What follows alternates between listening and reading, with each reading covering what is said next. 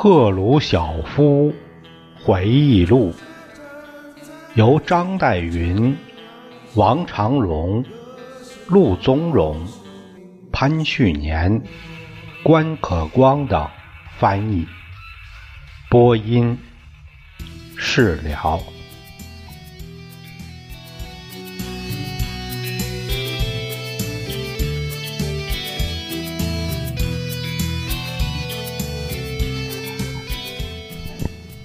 自打一九三九年签订条约到一九四一年战争爆发这一段时期内，乌克兰民族主义者给我们的麻烦比任何人都多。有无可争辩的文件证据落到我们手里，说明他们接受德国人的钱和指示。这个情报成为希特勒正在准备侵犯我们的确凿证明。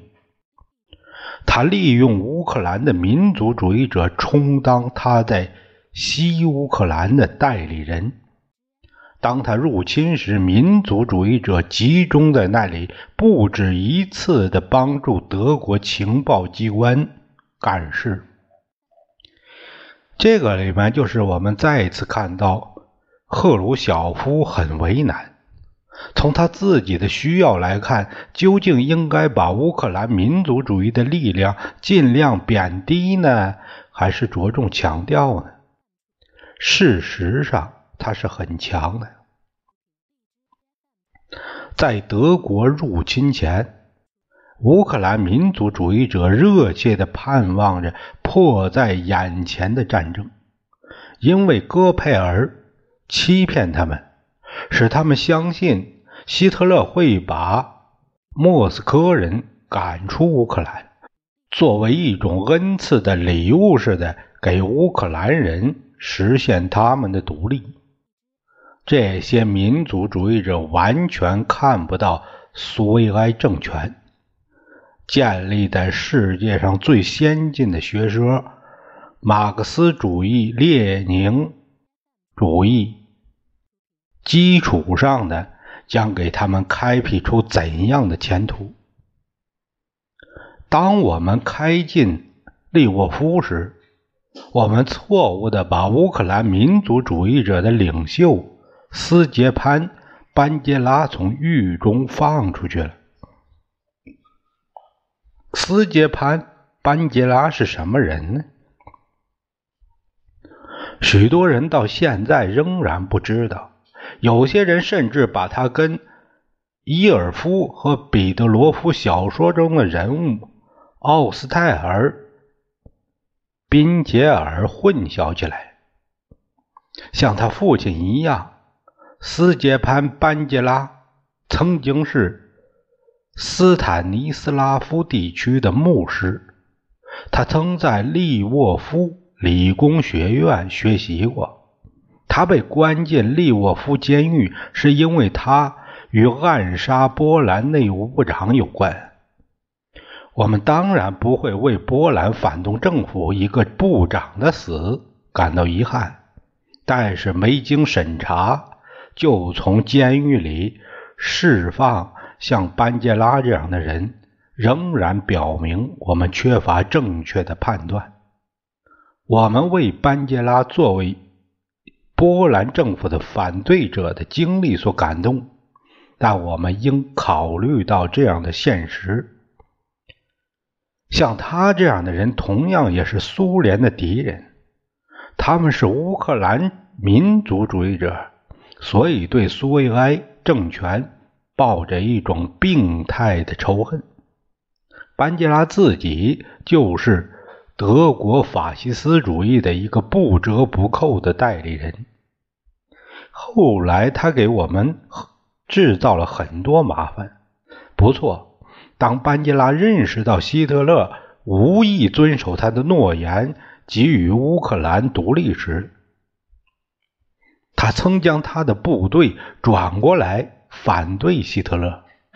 但即使如此，他并未停止仇恨苏联。在战争的后半期，他觊觎德国作战。也和我们作战，后来，在乌克兰民主主义分子与苏联军队的一次激烈的战斗中，我们损失了几千人。这个有个注解，就是战后的好几年内，直至他被杀为止，斯捷潘·班杰拉成为苏联当局的一个很严重的问题。由于明显的理由，他的活动从未公布过。但对他却采取了大规模的军事和警察行动，出动了一切武器，包括坦克、飞机、重炮，才制服了这支叛乱武装。这支叛乱力量是由具有牺牲、献身精神的乌克兰民族主义，还有苏维埃军队的逃兵。以前的战俘以及各种各样的来自各个民族的流落的人们所组成的，使这些人联合在一起的是他们所共有的对莫斯科的恐惧和憎恨。那这就很说明问题了。啊，赫鲁晓夫接着说：“我还要讲到里宾托洛普。”啊，莫洛托夫条约刚刚签订以后，在乌克兰发生的一个悲剧。我没有时间亲自去处理这些事，而且我处于政治局委员和乌克兰中央委员会书记这样非常重要的地位，对我来说不便直接插手。这些事件是谢罗夫同志向我报告的，他是乌克兰的内务人民委员。谢罗夫的职务要求他和盖世太保，也就是纳粹德国政府的特务机构接触。一个盖世太保的代表因为公务常到利沃夫来。我不知道盖世太保在乌克兰有着一种什么样的情报网，但它的范围是很广泛的。这个情报网是以一个交换协定。做掩护的交换协定允许德国占领区的人民回到现在为苏联占领的以前的波兰领土上的老家来，同样允许苏维埃领土上任何乌克兰居民回到德国占领区的波兰去。谢罗夫对我描述了以下的情景：登记要求回波兰去的人在外面排成了长队。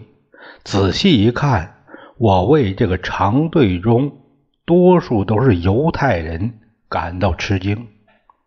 他们正在贿赂盖世太保的代理人，让他们尽快的回老家去。盖世太保代理人急切的接受贿赂，发了财，并且把这些人直接运送到毒气室去。我们完全无法阻止他们。他们要回家，他们也许有亲戚在波兰，也许只是要回到他们的出生地去。他们本应知道德国人是怎样处理犹太人的。自然，这些由于命运之神的摆布，原已在苏维埃领土上，而竟要回到现在为法西斯统治的地方去的波兰犹太人，是不会有好结果的。西乌克兰的波兰知识分子对红军来到的反应是各种各样的，许多知识分子仍然处于惊恐状态。他们曾经处于强加于波兰的希特勒式的统治之下，他们看到波兰政府已经垮台，华沙成了废墟，其他许多城市遭到巨大的破坏，受资产阶级文化和资产阶级思想教养这样起来的波兰人感到，他们快要。不成其为波兰民族了。由于他们既不懂又不接受马克思列宁主义，他们不能想象自己的土地并入苏联后，实际上会丰富他们的文化。换句话说，虽然西乌克兰的乌克兰人感到红军解放了他们，波兰人却感到受压制。苏维埃占领区的多数波兰人是反对苏维埃制度的，但和希特勒所给的波兰其他地区的统治一对照，他们选择了苏维埃。因为在他们看来，这两个祸害中较轻的一个。遗憾的是，有些波兰分子逃跑了，他们多数死在了建立苏维埃权力和使局势正常化的工作。在谢罗夫同志的协助下，我集中精力在西乌克兰建立地方党组织。省委员会主要是从苏维埃乌克兰，也就是东乌克兰这样来的人组成，而区委会大部分由地方党的活动分子构成。尽管有乌克兰民族主义者强烈影响和波兰知识分子的抵抗，但仍有很多人愿意承认苏维埃的现实。虽然西乌克兰的共产党已在1936年到37年的清洗中解散，但在这个地区仍有许多共产党员同情我们。西乌克兰的某些地方党的工作人员思想是好的，但相当天真。我特别记得有一个有趣的插曲：有一次我访问。利沃夫革命委员会看见革委会主席是怎样进行工作的。他的办公室里挤满了人，那些人来找他都是为了城市管理的各种事情：电车线路的情况、道路需要修理，以及最重要的城市水电供应。过去干这些工作的都是波兰人。他们来到革委会，为的是取得新政府的认可和接受指示。革委会主席坐在这些人当中，他是一个身材高大的人，脚上穿了高筒的毡靴，羊皮短袄外面还披了一件很大的大衣。这时正是深秋开始较冷的季节。他的大衣外面触目的露出两只左轮手枪，看来他没有在肩上挂起大炮，唯一的原因是因为他太重了。人们围坐着后见他，很显然，他这副样子使人吃惊。他下班后。我告诉他，我发现革委会的主席像他那个样子，很感惊讶。我说：“厅长绝不能这样，你给这些人造成一个可怕的印象，这样做对你自己和我们党都会来一种带来一种坏名声。如果真的有一个暴徒到这里来杀你，你怎么办？他能用你自己的手枪杀你？”到现在起，如果你要带左轮手枪，枪托一定不能像这样露在大衣外面。在西乌克兰的利沃夫和其他城市，还有别的一些事情使我惊讶的，那就是该地犹太人的态度。在工人阶级和知识分子中，都有许多犹太人。他们中有一些人卷入了这种和那种的反苏活动，有些犹太人与乌克兰人一道，属于一种反波兰的民族主义组织，叫做“保卫乌克兰的共产党”。其实这个组织啊，俄文名称缩写字母和西西乌克兰共产党相同。我记得有一次，我们邀请乌克兰人、犹太人和波兰人，这是大多数都是工人，但也有一些知识分子参加在利沃夫歌剧院举行的一个会议。使我惊奇的是，听到在这个会上发言的犹太人把他们自己说成是异地人。他们在讲问题时总是说：“我们异地人特此声明，我们赞成什么什么等等。”会后，在外面休息室里，我留下了他们当中一些人，并提出了问题：“你们怎敢使用‘异地’这个字呢？你不知道这是个非常不礼貌的名词，是对犹太民族的侮辱吗？”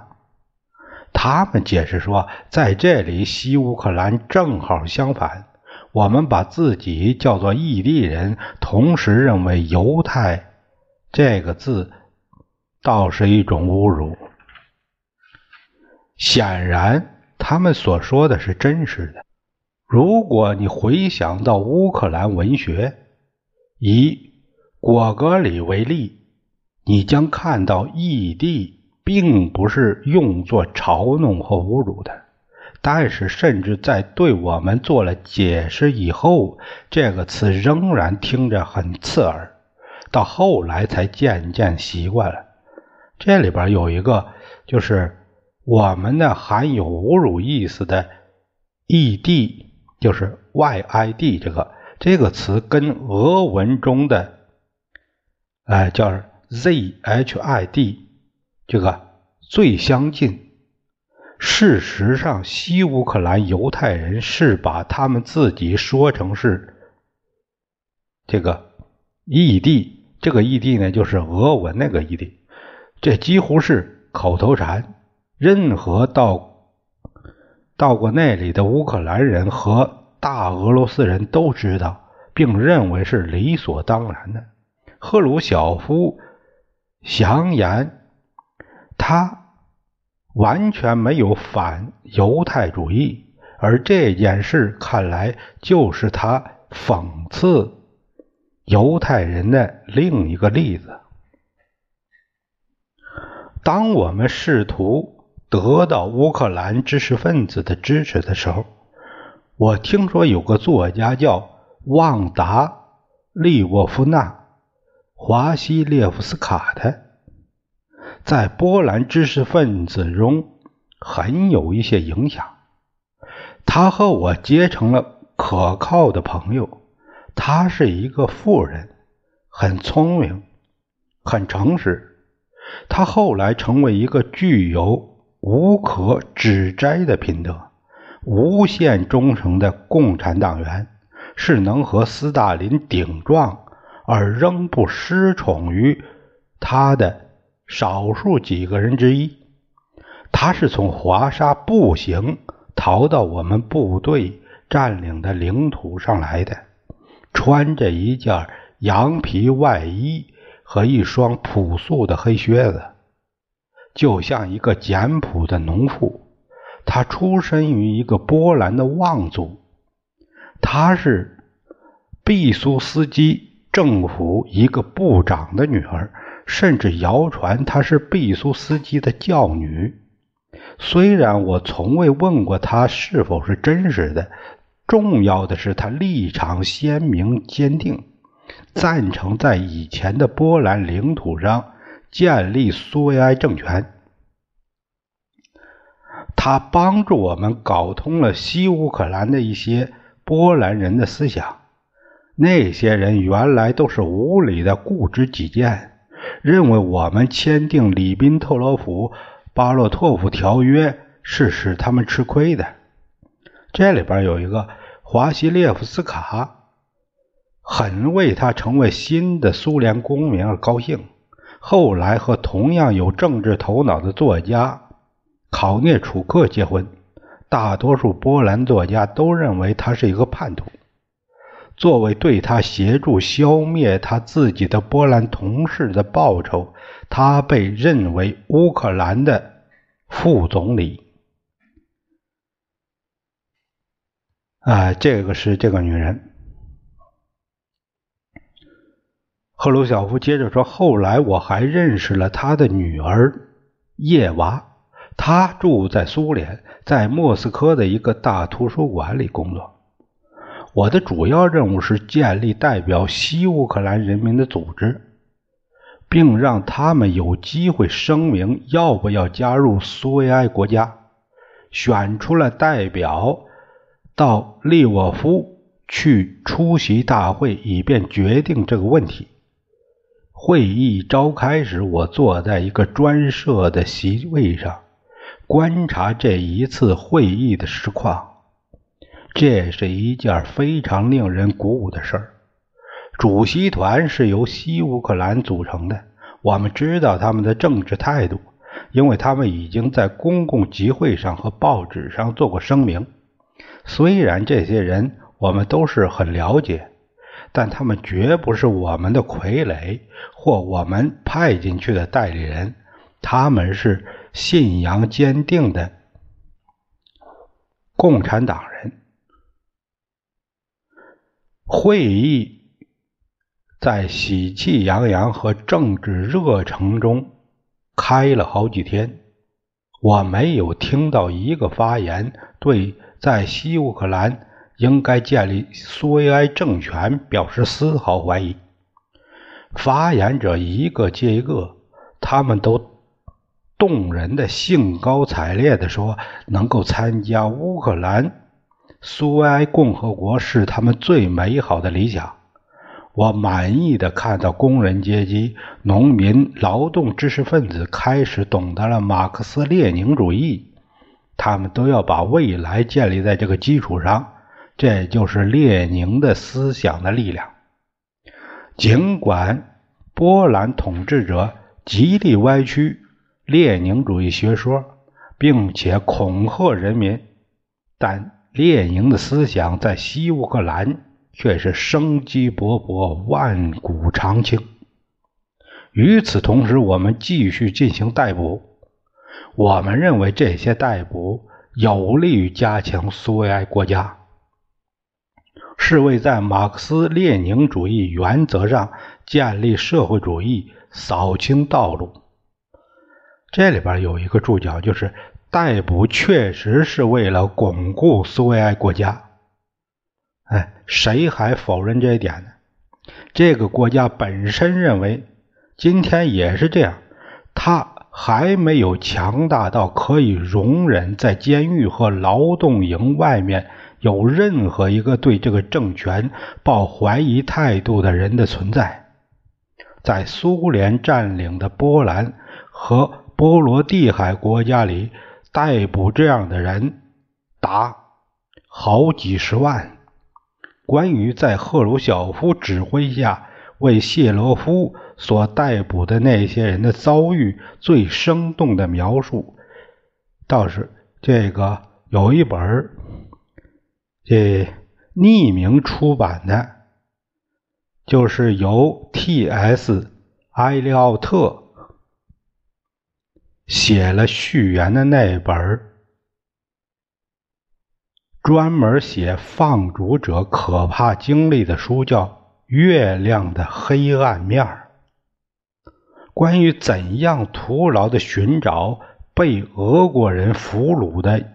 一万五千名波兰军官的描述，可以从约瑟夫·戈扎普斯基所写的，并由莫里斯·哈勒维和爱德华·克兰克肖作序的《不人道之国》这本书里，都能看到关于在斯莫棱斯克附近卡廷森林。被杀害的四千多名军官的尸体的发现，可以读一下那个约瑟夫·麦克基茨的《卡廷森林的谋杀》。哎，这里是呃翻译的叫开廷，呃是同一个地方，大家知道一下就可以了。这是对这个有个注解。那也就是说，顺我者昌，逆我者亡，就是这样。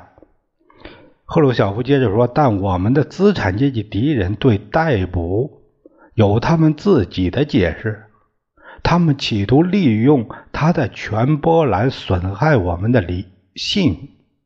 但尽管有这种强烈的毁谤运动，西乌克兰人民还是沿途欢迎红军，正像劳动人民欢迎他们的救星那样。”利沃夫会议开得很成功，代表们热泪盈眶的发言。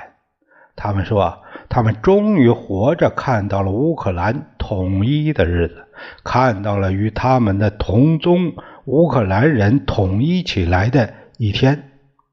乌克兰人民的民族愿望实现了，同时苏维埃国家的边境巩固了。我们的边界向西推进，历史对乌克兰人民的不义行为改正过来了。乌克兰人民以前从来没有统一成为一个单一的乌克兰国家，而只有现在，在苏维埃时代里，这个梦想终于成了现实。这下面有个注脚，就是多数居民有另外的说法，但是利沃夫会议只是反映了从乌克兰政府压迫下解放出来的人民的感情，因此乌克兰的统一和前属波兰的那一片领土的正式并入苏联。还没有从法律上完成，但剩下的只是一个形式问题。没有人相信东部地区的乌克兰人会反对把西乌克兰并入乌克兰苏维埃共和国。在利沃夫代表会议，或者说奠基的会议以后，我们把这些问题的讨论。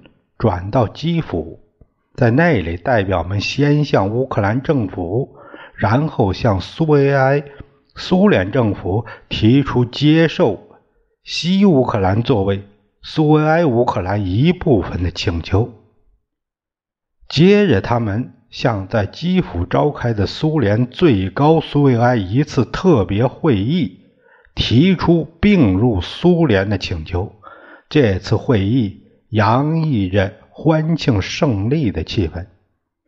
我能参加这次会议，感到非常高兴和骄傲，因为从一开始我就在组织和主持西乌克兰的苏维埃化。